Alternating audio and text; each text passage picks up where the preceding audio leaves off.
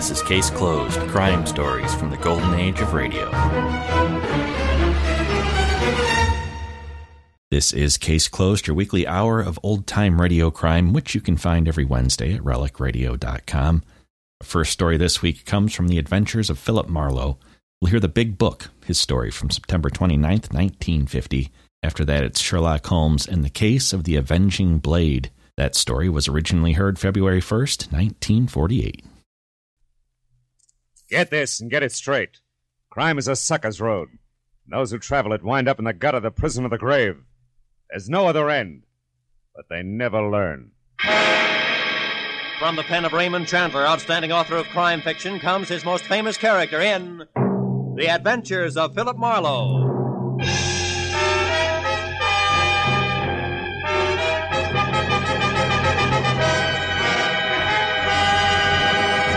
Now, with Gerald Moore, starred as Philip Marlowe, we bring you tonight's story, The Big Book.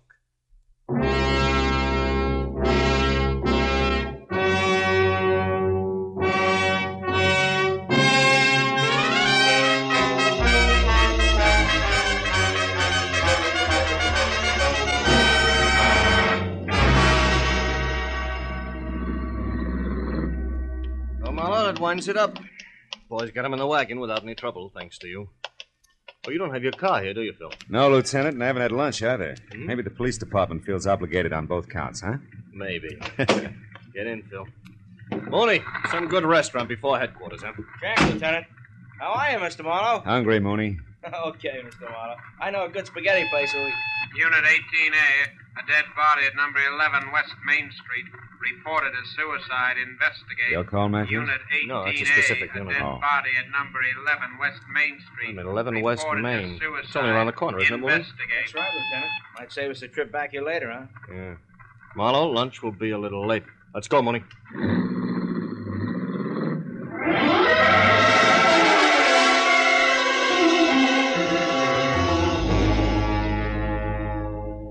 At number eleven West Main Street, a Skid Row rooming house, a middle-aged woman who had been the ground floor rear apartment was now dead of a bullet that had passed directly through her heart. A shabby, cramped room was packed tight with a dozen different stale smells, and a naked light bulb dangled from a cracked plaster ceiling. The dead woman lay in the middle of the floor. She looked about forty-five, had gray black hair, and wore a cheap cotton dress under a faded, moth-eaten man's sweater. Up to there, she belonged to the backdrop. But beyond that, someplace in the deeply etched beauty of her face, the studied neatness of her hairdo, there was something vague and disturbing that made the whole picture slightly lopsided, like a like a cheerful tie on an undertaker. Ten minutes later, when I was out in the hall listening to Mooney run down the routine facts for Lieutenant Matthews, that something was still with me, bothering me, the way a, a half-remembered dream does when you're shaving the next morning. Here five years now. Came from the east, and according to the landlord, has no close friends or relatives in the city. Also, the bullet was fired at point-blank range. Uh-huh. Anything on the gun that was next to her? Uh, not yet, Lieutenant. It was her fingerprints only. Looks like it's strictly pawn shop stuff. Serial numbers filed off, cheap make, et cetera. Yeah, yeah. Deputy coroner says she died about ten or ten thirty this morning. Yeah. Long about that same time, the landlord says he saw a flashy black car parked in the alley outside, where people never parked. Spiffy mm. convertible. Was gone after he heard the shot, he thinks. Did you get the license number, Mooney? Uh, no, Mister Marlowe, he got nothing. Oh. All we have on it so far is a fresh tire tread in the mud. It's a seven fifty fifteen, pretty good shape. Uh-huh. And that is it, huh? Just about. The landlord thinks that the deceased was an actress way back from little remarks she made. That's mm. about all. I still got one neighbor to check, though. Okay, Mooney, let me know. Right. Now, Marlowe, looks like I have to stand you up on that lunch date. Sorry. I, uh, I'm not so hungry anymore. I'll see you around, Matthews. On the way out, I told myself three things. One, aside from the fact that we belonged to the same fraternity laughingly called mankind, Jane Temple was nothing to me. Two, a lot of beautiful girls turn out to be beautiful women. And three, if the black convertible meant anything at all, the police would figure it out by themselves. They came well equipped for the job. Well, by the time I was out on the street and the sharp autumn air had chopped away the stale smells of the dead woman's apartment, I was beginning to forget the name Jane Temple entirely. I might have kept going that way if he hadn't appeared just then. Psst. Hey, hey, huh? Maestro, Maestro, over here, quick. Mister, you, you're not a policeman. You, you're a reporter for the newspaper, no? What makes you say that? Well, I see you go in there with the police, the plainclothes detective man. Nobody salute you. The ones in uniform, I mean. So maybe you're a reporter, huh? Maybe why? Well, I can't tell you here. Come to my shop in fifteen minutes. I don't want people to see us together. Now, come to the shoemaker place across the street and down the stairs. Andrew Nodella. Yeah, but why, Mister Nodella? What do you want a reporter for? What's it about? Uh, the fine, fine lady who used to die, Miss Jane Temple. Goodbye, mister.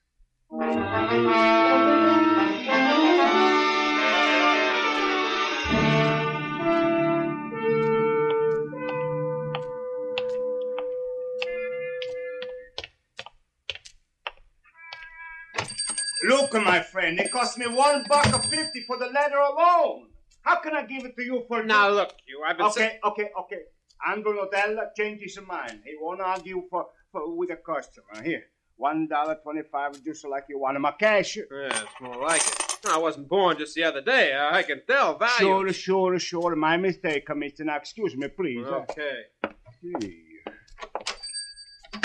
Che ladrone del Cesare. Yeah. I only gave in to get rid of him, you see. Now, I'll put the out to lunch sign on and lock up the door so we won't be disturbed. The police and nobody. Okay. Uh, now, uh, Mister Marlowe. Uh, Mister Marlowe, we go in the back room this way. Please. Now, wait a minute, wait a minute. Uh, Before we go any place, Nodella, one question. Why are you so worried about the police? Because down in this neighborhood, Mister Marlowe, every time I do a good thing and I call the police when it's right, I get in some kind of trouble. These people, my customers, they don't they don't like uh, you should be a... Uh, stool pigeon? Ah, a stool pigeon. Mm-hmm. All right, Mister Nodella, now about Jane Temple. Uh, uh, wonderful woman, Mister Marlowe. Uh, come in the back room, eh? All right. Ah, Mister Marlowe, fine, a cultured lady. I know. I was uh, I was not always a shoemaker. You know, in the old country, I was a student. And before that, uh, I was an artist. I wouldn't doubt it. You and Jane Temple were really good friends, is that it? Ah, see, see, good friends.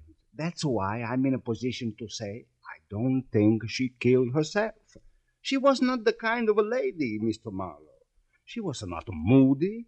She liked to be alone with her memories, but that's all. Look, come here at the table, Mister Marlowe. Look at this. That was hers. Scrapbook, huh? Yeah. She left it with me. The letter on the front was worn. I was repairing it for her. She trusted only me with it.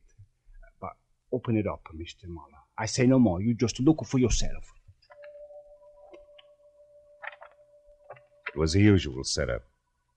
Between the big covers of a big book, a little life story in tattered yellow clippings and faded photographs. Twenty-five years ago, Jane Temple had been exquisite. A fragile, haunting kind of beauty that never goes out of style. The kind of, of universal beauty that makes style. The book itself came in two parts.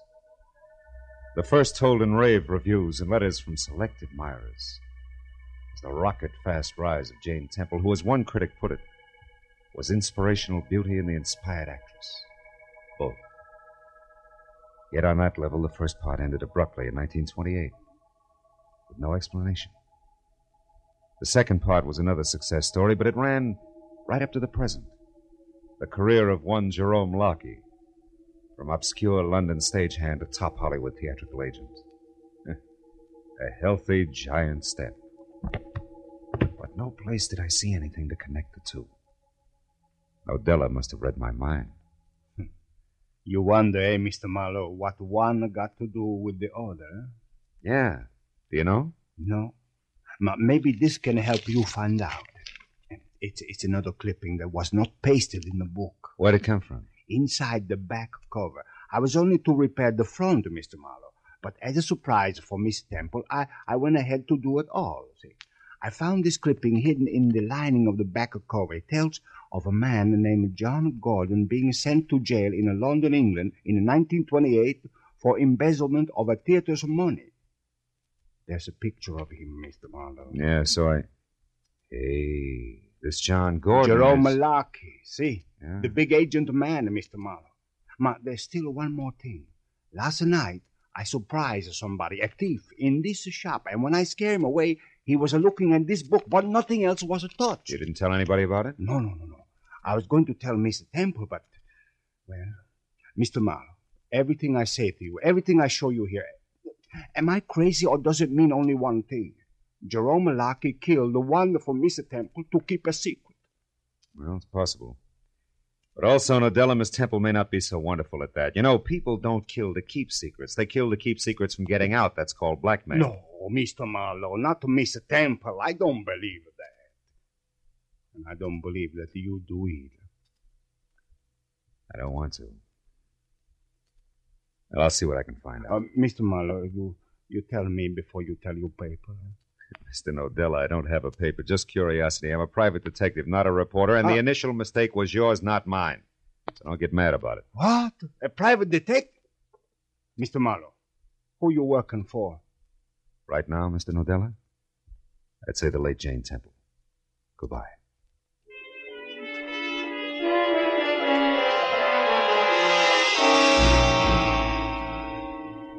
The Jerome Locke agency on the Sunset Strip was big, brassy, and busy, and sported a blonde receptionist to match. After I gave her my card and we exchanged frosty smiles, she waved me into a seat. I tried it for fifteen minutes, and then I began to get itchy. But compared to the dapper gray of the Temple's gentleman sitting next to me, that was a mild reaction. He was one of those heavy-handed character actors you remember by face, never by name. Jerome Locke's office? No, he's not in there. Mister Jerome Locke, he certainly has an exaggerated impression of his own importance. Been here a while, huh? Hmm? Quite a while, sir. Much too long a while.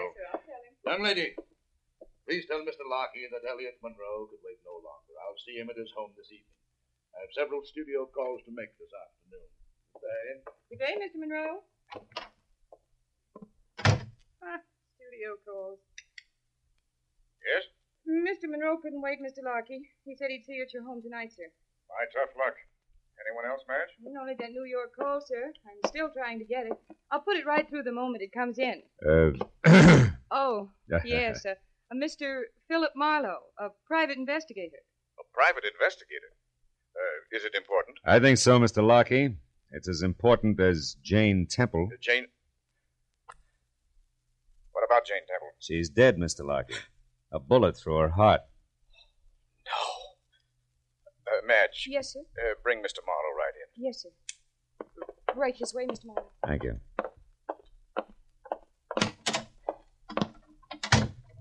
Well, Marlowe, why are you here? I mean, uh, how did you know I had anything to do with Jane Temple? I didn't.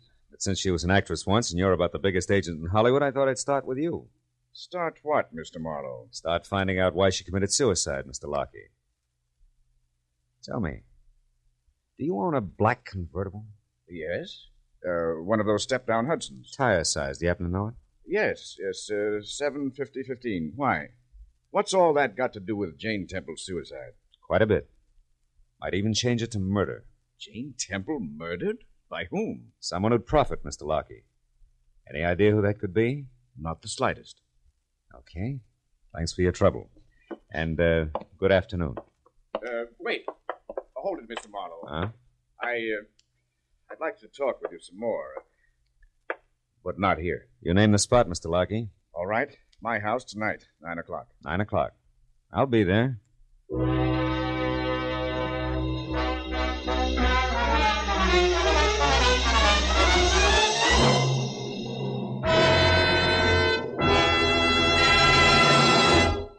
In just a moment, the second act of Philip Marlowe, but first... Our armed forces are mighty busy these days. They're conducting the United Nations police action in Korea. They're patrolling the occupied countries. They're standing ready for national defense. And at the same time, they're doing important scientific research. With so many varied duties, the armed forces need more men. Men with brains and ability who can be trained as highly efficient specialists. Men who want to be the leaders of tomorrow. Inquire at your nearest recruiting office about the opportunities open to you in America's Armed Forces, the world's greatest power for peace. Now with our star, Gerald Moore, the second act of Philip Marlowe, and tonight's story, The Big Book.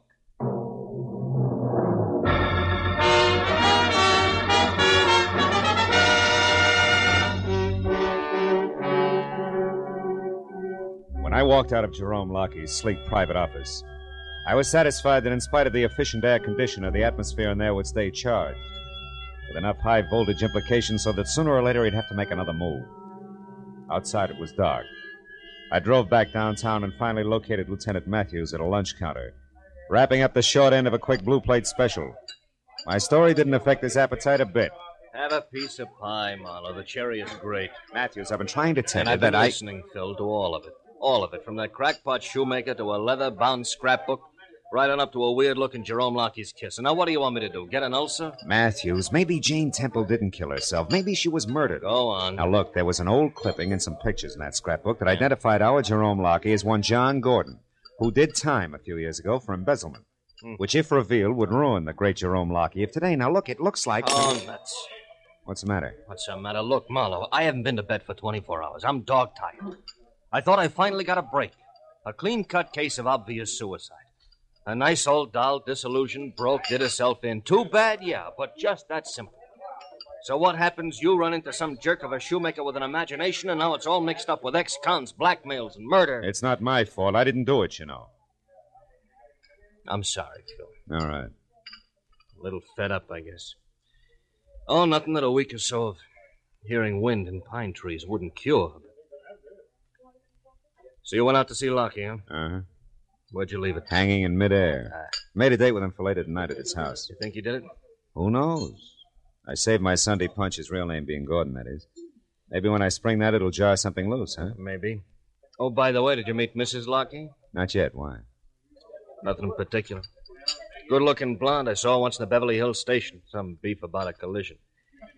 She impressed me as being a pretty tough fighter in the clinches, that's all. Just a thought. Yeah, finish your pie, Matthews. Yeah.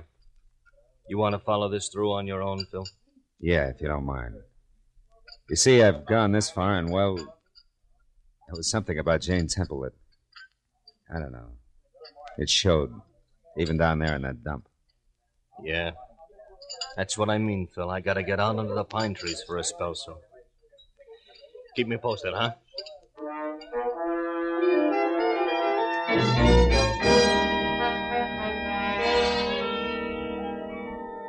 I drove out to Beverly Hills again and found the Jerome Lockie place. It was a close-to-the-ground model that at first glance looked like a cozy little cottage. Second glance, however, showed the other two wings, fifteen or twenty ultra-modern rooms that rambled over two acres of gently rolling real estate.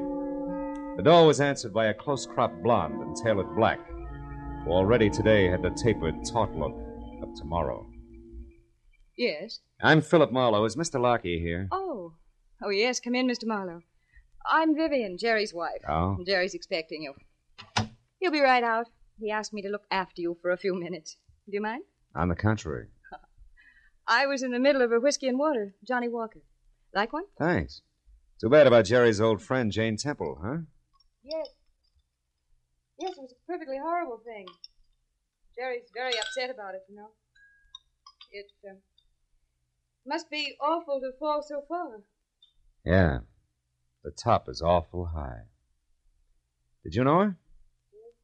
Only by reputation. What do you suppose happens to a person like that? I mean, you'd, you'd think they'd try to climb back out of the squalor. Yeah, you'd think so. Like uh, Jerry did. That's right. He deserves a lot of credit. Things must have been tough after he got out. Yes. They... Yes. Yes, they were. Why, when he got out of, of the production end of show business, he was flat broke. He lost a fortune that way. He's told me about it, how he had to start all over again from the bottom. So I understand. Uh, here's your drink, Mister Marlowe. Oh, thanks, Vivian. Thanks a lot. You know, Mister Marlowe, it really is a long, hard struggle to make it up from the bottom, especially a second time. The third time, it It might be impossible, don't you think? Yeah. When you're up there, the fight's even rougher, isn't it? Yes. Yes, it is. Sometimes a person would... Oh, it looks like you have another visitor. What? Coming up the walk outside. Oh. Oh, that's Elliot Monroe. He's always popping in here at odd times, usually to borrow something.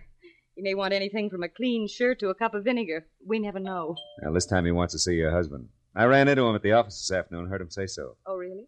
Yeah, so I'll make my business with Jerry as short and as to the point as possible. Well, that's, that's very considerate of you, Mister Marlowe. Excuse me.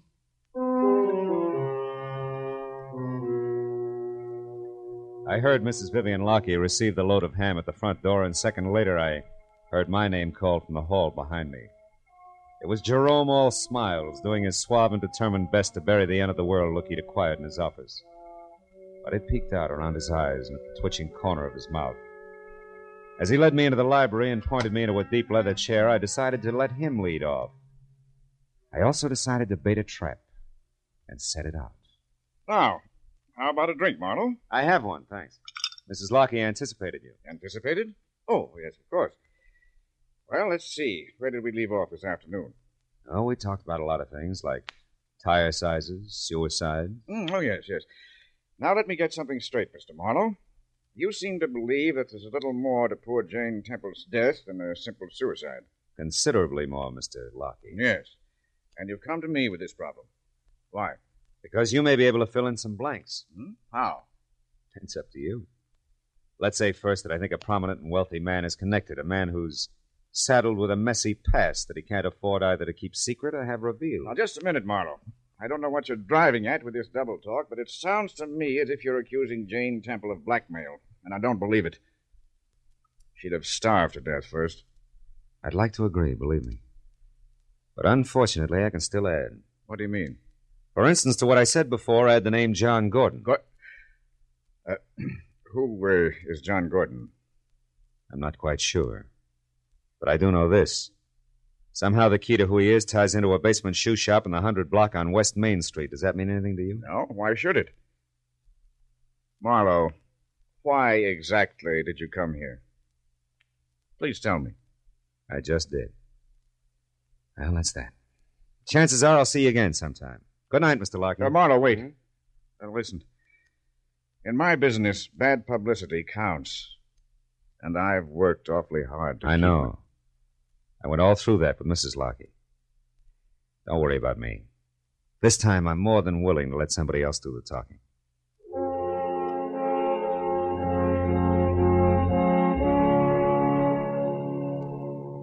When I walked out on Lockie for the second time, things still didn't add up right. Something was missing.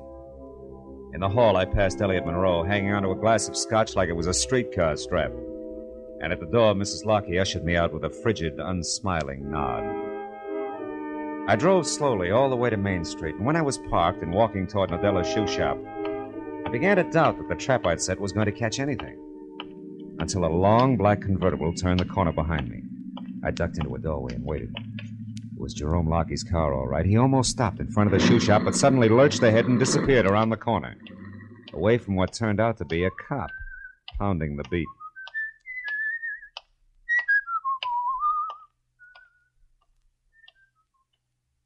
I was convinced he'd be back, so when the cop passed me, I ran around to the rear of the shoe shop and down the stairs to a window where I could keep out of sight and still see anything that went on inside. I just settled down for a wait when it came. Stand still, my fine fellow. Don't move or I'll kill you. Mister Elliot Monroe. What do you know about that? Looks like the wrong sucker rose to the bait. Or is this just coincidence? It's no coincidence, my friend, believe me. While you were in talking to dear Jerry tonight, Vivian was called to the phone. That gave me a chance to listen outside the library door and overhear everything you said. That's why I am here, to protect my interests. No wonder things didn't add. You're the missing link, typecast at that. Keep those but... hands up. Sure. Sure, I couldn't see Jane Temple as a blackmailer, now Jerome Lockie as a killer, but you're playing both parts. For you, that's a cinch. Aye, but our detective is clever now, isn't he? But just a little late. Didn't you say? Yeah. No switches in a one-track mind. Yeah, it's my own fault. Have your fun, Monroe. But tell me one thing. How'd you worm your way into this setup? That was a well-kept secret. Not to a man with an experienced eye for drama, my good fellow. It started very simply when I recognized Jane Temple on the street one afternoon and befriended her. Befriended her? Uh, yes. We reminisced about the good old days in the theater and finally went through her scrapbook together. But there was one clipping that she tried desperately to hide in the binding. Oh, the clumsy old fool. So when she sent the book here to be repaired, it was you who broke in and found that clipping, huh? Yes, yes, and read it and put it back before the stupid cobbler discovered me. But I had found the skeleton in the closet and knew that I could make it rattle long, loud, and lucratively. Sure. Jane Temple would do the dirty work, put the bite on Lockie. It would have been perfect, an ideal escape for both of us from the constant humiliation of poverty. There was nothing of woman left in her. All that remained of the great Jane Temple was dusty yesterday in a book bound in leather. Mister Marlowe, are you afraid to die? No more than most people. Oh, well, I'm glad you said that. I had to kill you anyway, but at least you understand. Um, uh, he who kills cuts off so many days of fearing death. Then is death a benefit. It's the last benefit you'll ever play.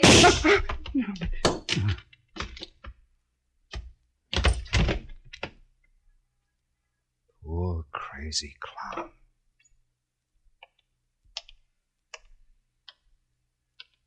You know all the answers now, don't you, Marlowe?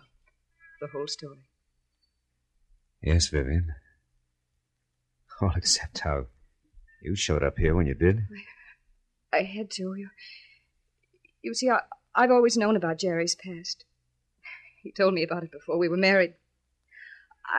I, I knew that was why you came to see him tonight, and, and when I saw Elliot there listening at the library door, I... I realized that he must have known, too. When he left the house, I followed him. Got here in time to save my life. To be honest, Marlowe, that was incidental. I I got here in time to save my life. I hope. Hmm. Well, just the same, I'm going to return the favor when the police get here. You, you, you mean you... I mean there are a lot of things that belong in a dead woman's leather-bound book of memories. No place else. I'm going to do my best to help you and Jerry keep him there. Thanks, mister.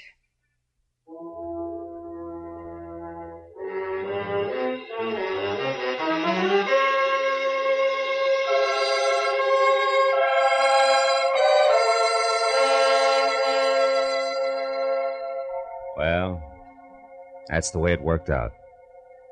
One policeman named Matthews got the whole story, but only half of what he found out was entered in the police records. And only as much of that as was necessary ever got into the papers. Two days later, when Jane Temple's funeral was held, it didn't even make the back page. After all, what's news about one Italian cobbler, one private detective, and one hard-boiled agent standing bareheaded before a fresh grave? Even though the cobbler had worked all night, binding a big book in the finest of Morocco leather. Even though the agent with blinking, moist eyes closed that book for the last time, and the private detective laid it in the coffin to be buried with her. Yeah. What's news about that?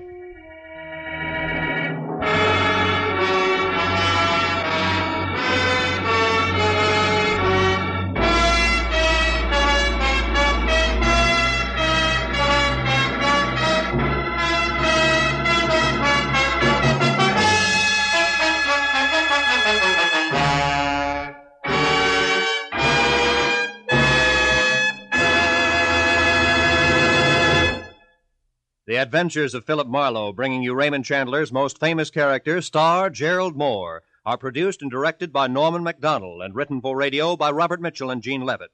Featured in the cast were Jack Crucian, Bud Whittam, Jay Novello, Lynn Allen, John Daner, and Ted Von Eltz. Detective Lieutenant Matthews is played by Larry Dobkin. The special music is composed and conducted by Richard Arant. This is Roy Rowan speaking. This is C B S, the Columbia Broadcasting System.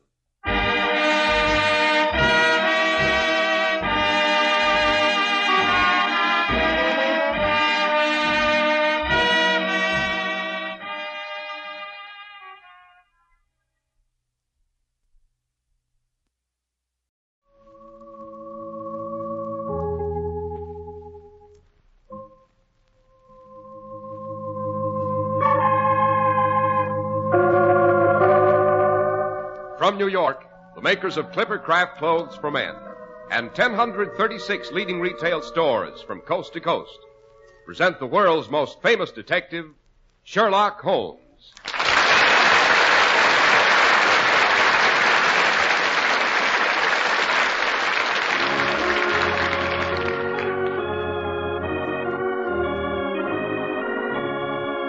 Our stories are based upon the character of Sherlock Holmes, created by Sir Arthur Conan Doyle. Sherlock Holmes is played by John Stanley, Doctor Watson by Alfred Shirley, and the dramatizations are by Edith Meiser. Tonight there's frost on the windows of Doctor Watson's familiar study, and an overcast sky threatens another fall of snow. But as we sit snug and warm in front of a glowing fire, our thoughts turn to Sherlock Holmes and his immortal exploits. Well, which one are we to have tonight, Doctor Watson? Tonight, Mister Harris, I think I'll tell you the case of the Avenging Blade. One of the most touch-and-go, not to say hair-raising adventures it was ever my privilege to share with the sage of Baker Street. Meaning Mister Sherlock Holmes. I was certainly not referring to Missus Hudson. Yes, when I think how close that sword came to decapitating the person we both... There I go, anticipating again... But before I become further involved in the attempted murder which occurred at the base of the equestrian statue of Charles the First, suppose you stop me long enough to say a few well-chosen words on another important subject. Hmm? I'll do my very best, Doctor Watson. You may have noticed that Clipper Craft clothes are never on sale at reduced prices. There's a reason for this. It's that Clipper Craft clothes are so low-priced in the first place, for such remarkable quality, that sales just aren't necessary. What makes these amazing values possible? Right in your own local independent store, the store you can trust. Well, it's the famous Clipper Craft plan, the plan that concentrates the buying power of one thousand thirty-six great stores across the country, creating year-round economies in manufacturing and distribution costs. You're the gainer through the efficient Clipper Craft plan. That's why you pay only forty and forty-five dollars for a Clipper Craft suit, only forty dollars for a top coat or overcoat, and only twenty-six fifty for sport jackets.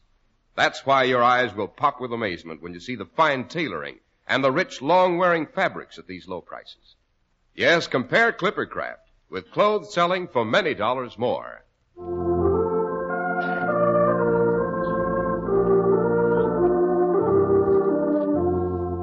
And now to return to the Avenging Blade, the attempted murder and the equestrian statue, Doctor Watson. Yes, yes, the famous statue of Charles the First stands in Charing Cross, which, as you know, is often called the center of London. Charing Cross, isn't that the open space to the south of Trafalgar Square, Doctor Watson? Correct, Mister Harris. But uh, to begin at the beginning, it is one of those clear, rare days in late January which now and then surprise the city of London. The sky was a brilliant blue, and the light, powdery fall of snow reflected the dazzling sunlight outside.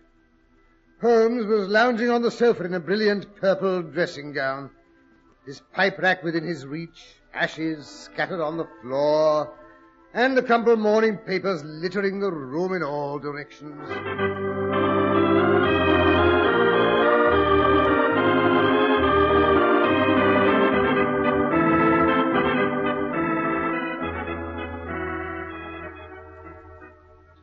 My dear Holmes, no one could accuse you of being a tidy man.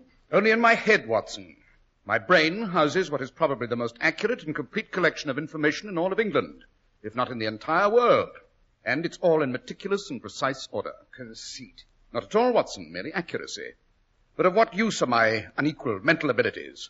For months there's been no crime worthy of my attention, no case with any originality, any imagination. Oh, I wouldn't say that.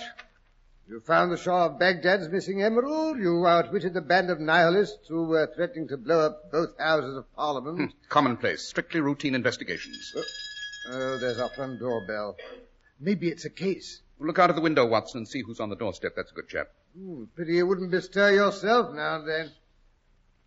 Hmm, tallish man, dressed in Highland regalia, bonnet, kilts, even wearing a Scottish dirk in his stocking. Hmm. Rather drafty attire for a day like this. By the way, Watson, what day is it? Wednesday, of course. I mean, what day of the month? Let me see. The uh, thirtieth, I believe. Well, at least according to the Times it is. Yes, I think we may grant that that is one subject on which the Times is fairly accurate. The thirtieth of January, of course, it's the anniversary of the beheading of Charles the First. So that's why he's donned his kilts. Missus Hudson is slow answering the door this morning. He's looking up here. Great Scott, Holmes, it's the Duke of Buckinghurst. I suspected as much. For heaven's sake, don't just sit there, Holmes. Help me to tidy him and, and tidy up this clutter. What, what sort of an impression do you expect to make sprawled there in the midst of all this mess? My dear Watson, if his lordship has a case sufficiently important to warrant my attention, he'll be in no mood to notice trifles. If not, I'm not interested in his lordship. I'm not impressed by titles, Watson. They're so apt to due to the chance of heredity, like red hair or a Roman nose. At least you might straighten your collar. Oh, come in. Our Lord Buckinghurst, this is an honor. Uh, won't you sit down? Thank you. No, no, no, no, no, not that chair. I, I think you'll find this one more comfortable. May I uh, relieve you of your bonnet? Uh, would you like a drop of brandy? Watson, if you'll stop playing the palpitating hostess, Lord Buckinghurst might like to explain why he's called to consult me. Thank you, Mister Holmes. It's all so fantastic, I, I really don't know where to begin. If I had received this note at any other time, I'd have put it down to some poor demented half-wit. Persons in my position, Mister Holmes, are unfortunately the recipients of a great many curious communications. Everything from begging letters to blackmail. There's nothing fantastic about blackmail in your position, Lord Buckinghurst.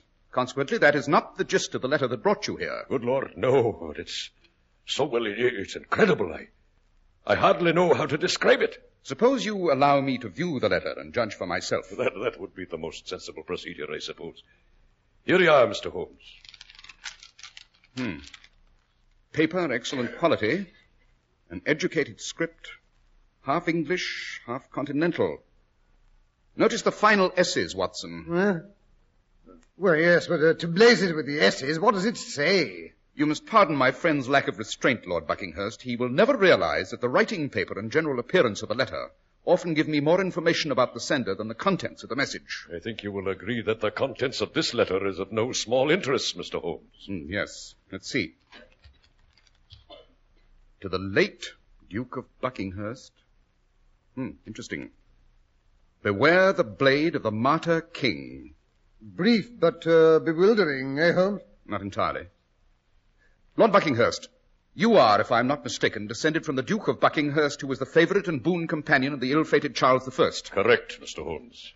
As the eldest of my family, it thus evolves upon me to attend the memorial services which are held every thirtieth of January by the Royal Martyr Society, and place a commemorative wreath on the pedestal of the statue. Designed, if I'm not mistaken, by Grinling Gibbons. Really? I had no idea. It's not so old as the statue, I believe. The, the, the pedestal, I mean. Quite. Tell me, Lord Buckinghurst, does this expression, the blade of the martyr king, have any particular significance to you? Why, yes and no.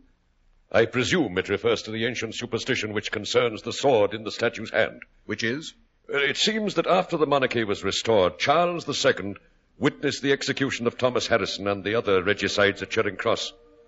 After the bloody event was over and his predecessor had been avenged, he made a proclamation to his followers.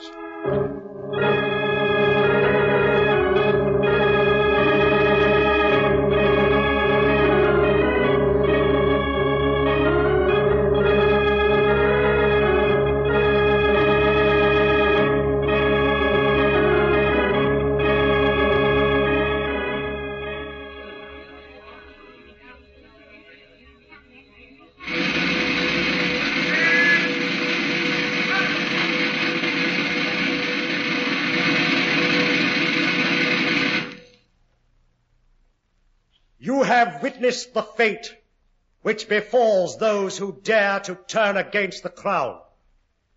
And so that you shall be reminded thereof, I hereby decree that on this spot shall be erected the statue of my martyred ancestor Charles, and to his hand shall be restored the sword which he carried at Marston Moor and Naseby, and which was taken from him by the Scottish friends who foully betrayed him to his enemies. If any man dare henceforth to plot against the crown, let him beware that sword.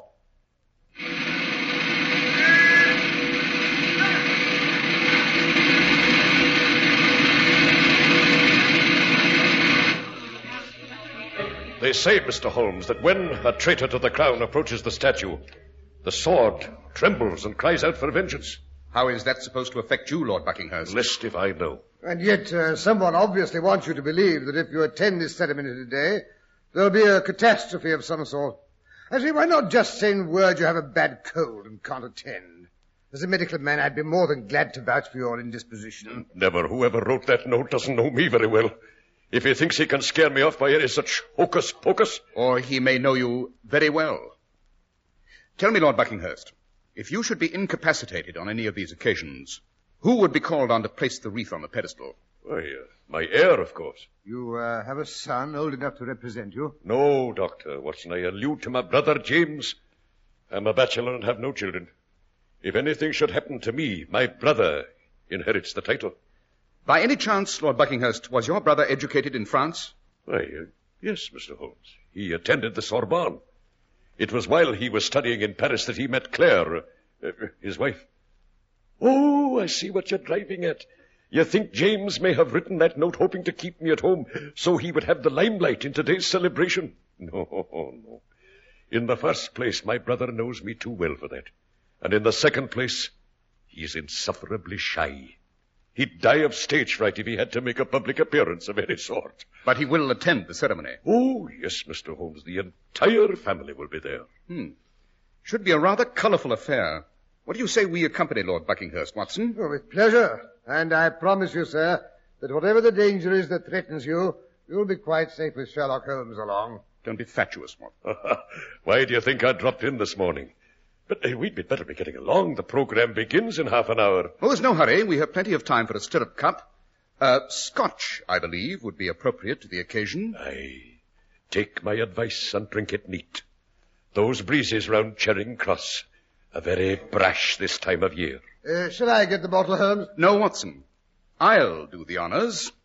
Uh, you might fetch my greatcoat, however, and your service revolver. That's a good chap. Righto.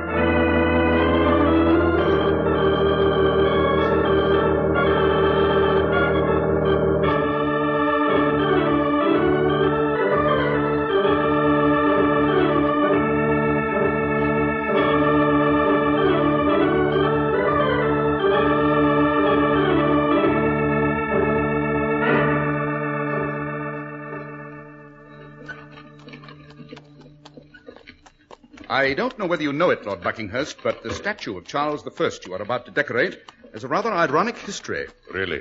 It was cast in sixteen thirty-three by Hubert Le Sueur, a pupil of Giovanni Bologna, but had not yet been erected when the Civil War broke out and the first Charles was deposed and beheaded. It was subsequently sold by Parliament to a brazier by the name of Rivet. Rivet? Appropriate cognomen, eh, Holmes? Don't interrupt, Watson. Mister Rivet was ordered to melt the statue down. Rank vandalism. That's the trouble with people always wanting to destroy someone else's handiwork. Calm yourself, Watson. Remember, the statue does stand in Charing Cross today. You mean old man Rivet uh, didn't destroy the silly thing? He announced that he'd done just that. And for years, he made a tidy living out of selling fragments of metal as souvenirs to both Cavaliers and Roundheads. However, when the Restoration came along, he sold the statue back to the government at a neat profit. It was subsequently erected on the spot where it now stands. Well, the old scoundrel. I say, uh, Lord Buckinghurst, you uh, look a bit glassy-eyed. Uh, don't you feel very fit? Matter of fact, I, I do feel a bit squeamish. Must be the motion, the handsome cab. Never had it affect me this way before. Hold tight, we're nearly there. Just turning into Trafalgar Square. Goodness for that. Yes, look, Holmes. There's the statue up ahead. Quite a group of people gathered around. Lots of them wearing kilts, and uh, there are bagpipers. I do enjoy a Highland air on the doodle sack, you know.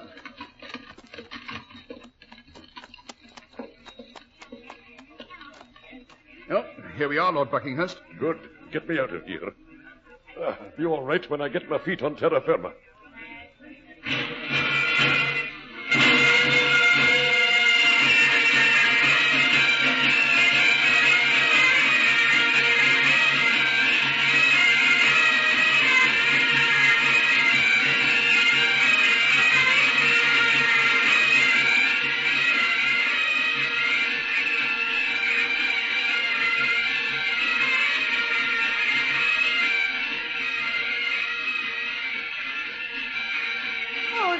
are, Robert.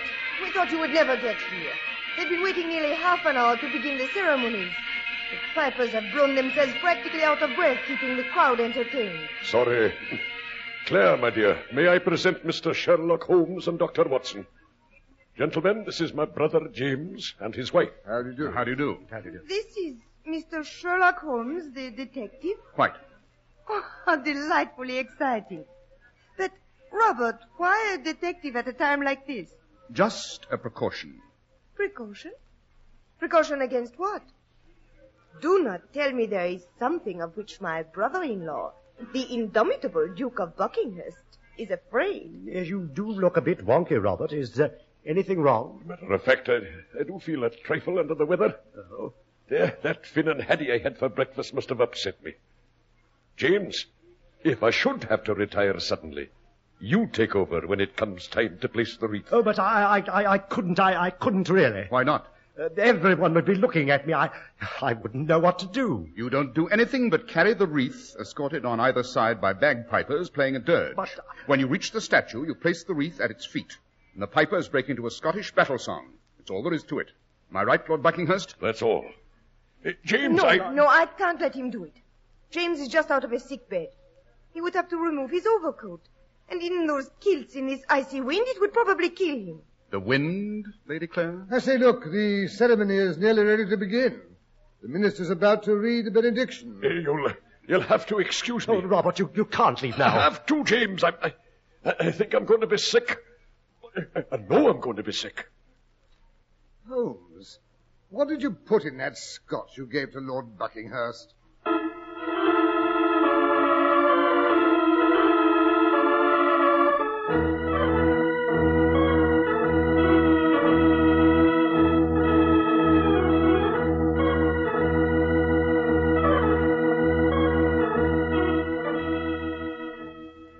Here come the bagpipers with the wreath. Well, Lord Buckinghurst hasn't come back. Looks as though you'd have to carry on, Sir James. Oh, dear, dear, I I, I do wish Robert would come back. I, I'm not at all good at this sort of thing. James, not... I forbid you to do it. You can't take off your overcoat. Let someone else place the wreath. Let Mister Holmes do it. Uh, thank you, madam, but it's an honor to which I'm afraid I cannot aspire. My ancestors were mostly roundheads, you know. I'm afraid King Charles wouldn't approve. I wouldn't want to come within striking distance of that famous sword. Oh, you are joking. Such an amusing man. Am I? Oh, dear. Yes, they, they've noticed Robert is missing. They're bringing the wreath to me. Here, somebody hold my coat. Oh, no, James, no. Sorry, madam. You know the expression, noblesse oblige. Carry on, Sir James. Yes, I... I, I suppose I shall have to. Oh, dear, I... I wish I'd stayed in bed. James, you fool, you idiot.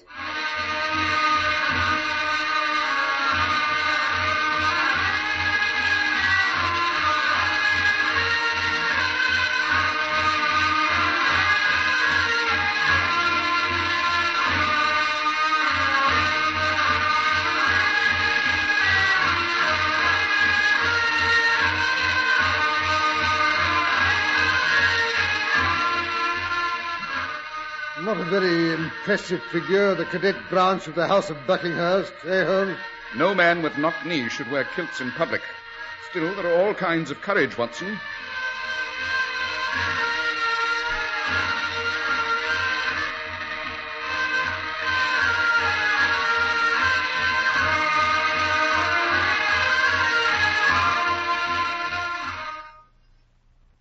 James, he's reached the statue.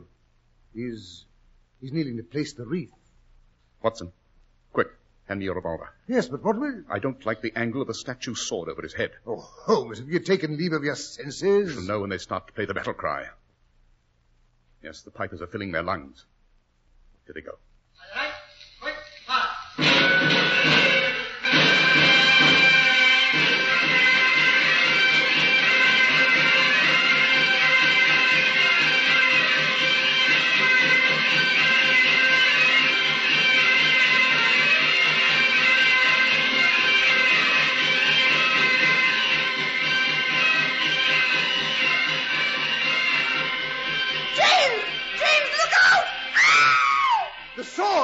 It's falling! Good Lord, Holmes! The sword, you hit it in midair. You've broken it to bits. I prevented it from impaling Sir James's body. No, no, this is too much. It's killed him. He's lying on the ground. He's dead. Calm yourself, madam. Your husband's only fainted. The sword missed him completely. Oh. Watson, will you go and revive Sir James? I'll attend to her ladyship here. Oh, very well, Holmes. And now, madam. Now what, Mister Holmes? Why did you attempt to kill your husband's brother? You knew the vibrations of the wild Stuart battle cry on the bagpipes would dislodge the loosened sword in the statue's hand. You knew it would probably pierce the back of anyone kneeling below. You screamed to warn your husband before the sword fell. Ah, mon cher Monsieur Holmes, you are almost as clever as people say you are. I will not bother to deny your accusations. Why should I? There's nothing you can prove. What have I to be afraid of? The man you hired to loosen the sword in the statue's hand. With my sources of information, it shouldn't take me more than twenty-four hours to find him. With my powers of persuasion, it shouldn't take me more than twenty-four minutes to make him talk. What is that expression they teach the children in this country, Mister Holmes? Do not count the chickens until they are hatched?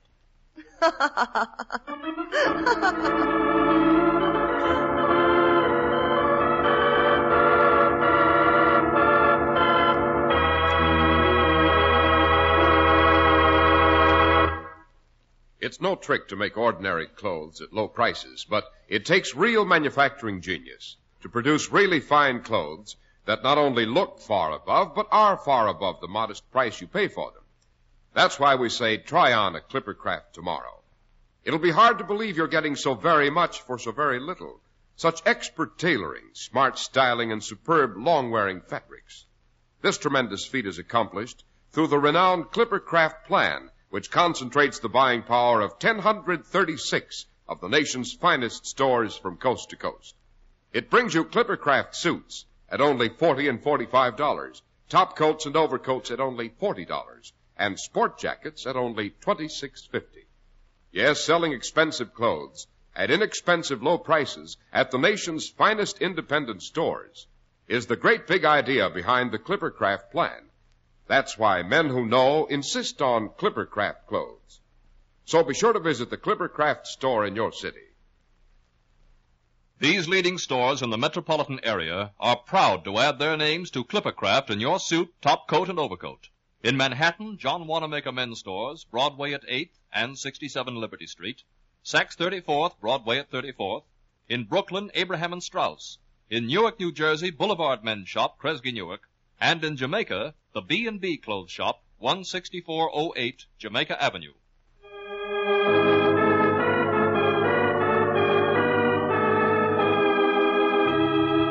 And now back to Sherlock Holmes and Doctor Watson. We find them standing in the dim light of a street lamp which marks the entrance to a crooked lane in Soho. Large flakes of falling snow intensify the expectant silence of the winter night.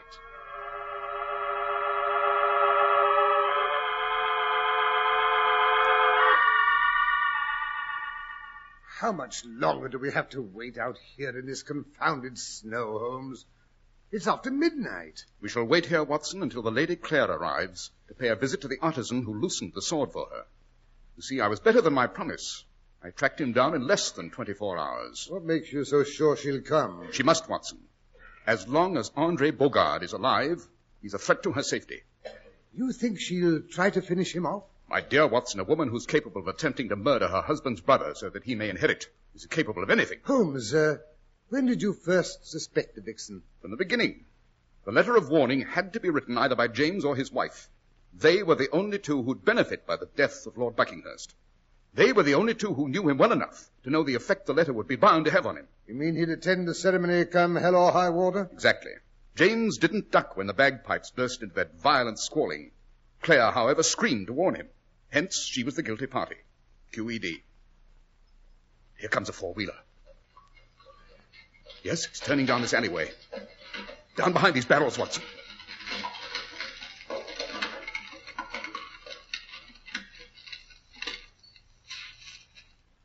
It stopped in front of Bogard's shop.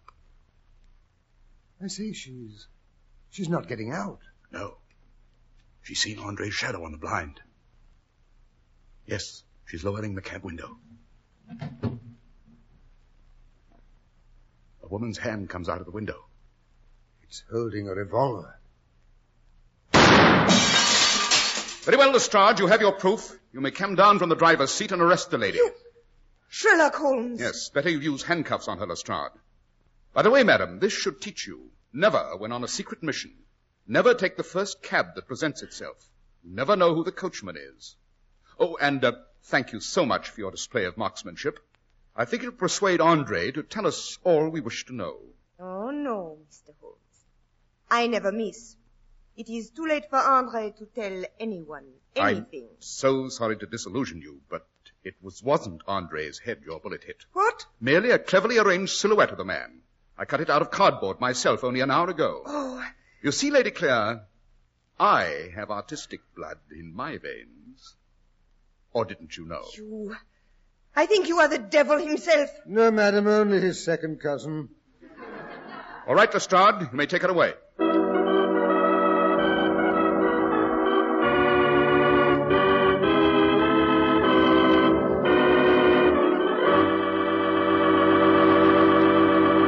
Well, that was a touch-and-go adventure, Doctor Watson, just as you promised. But tell me, what did Holmes put in the Duke of Buckinghurst's scotch? Something out of my medical kit, I'm afraid. Something called Epicac. It's a well-known emetic.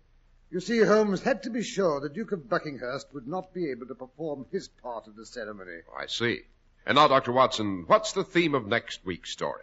Uh, next week, I'm going to take you back to Hurlstone, Mister Harris. Hurlstone. Wasn't that the ancient manor house that was the scene of the Musgrave ritual? Right. Next week's story is a different one, however. It concerns a gruesome family ghost story told by Reginald Musgrave's newly acquired wife, and how Mister Plunkett, the Pickle King, insisted on sleeping in the room where Charles the First had slept, and how the ghost story was reenacted with more accuracy than anyone had believed possible.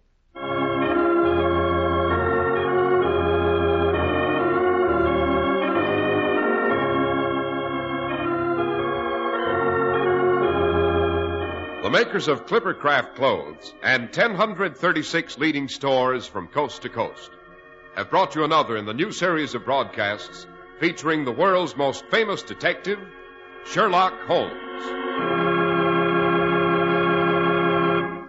Sherlock Holmes is produced and directed by Basil Ockram, with special music by Albert Berman.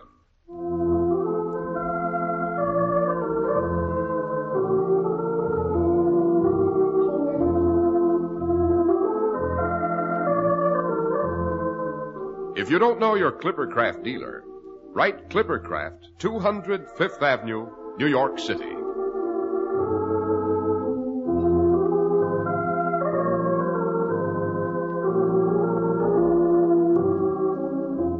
Be sure to listen next week to Sherlock Holmes in the Case of the Sanguinary Spectre.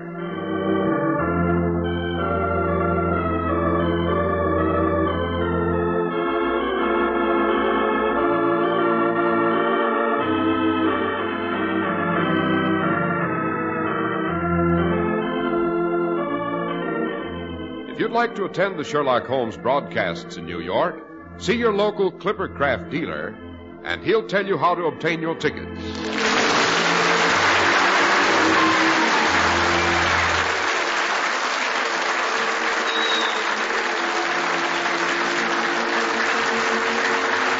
Harris speaking for Clippercraft Clothes. This is the world's largest network, serving more than four hundred fifty radio stations from mutual broadcasting systems. Be sure to hear Melvin Elliott reporting the latest headline news, which follows in just a moment. Fly Eastern Airlines' new type Constellation, with three hundred million passenger miles of dependability. Fly Eastern Airlines. Remember, there's no finer way to travel.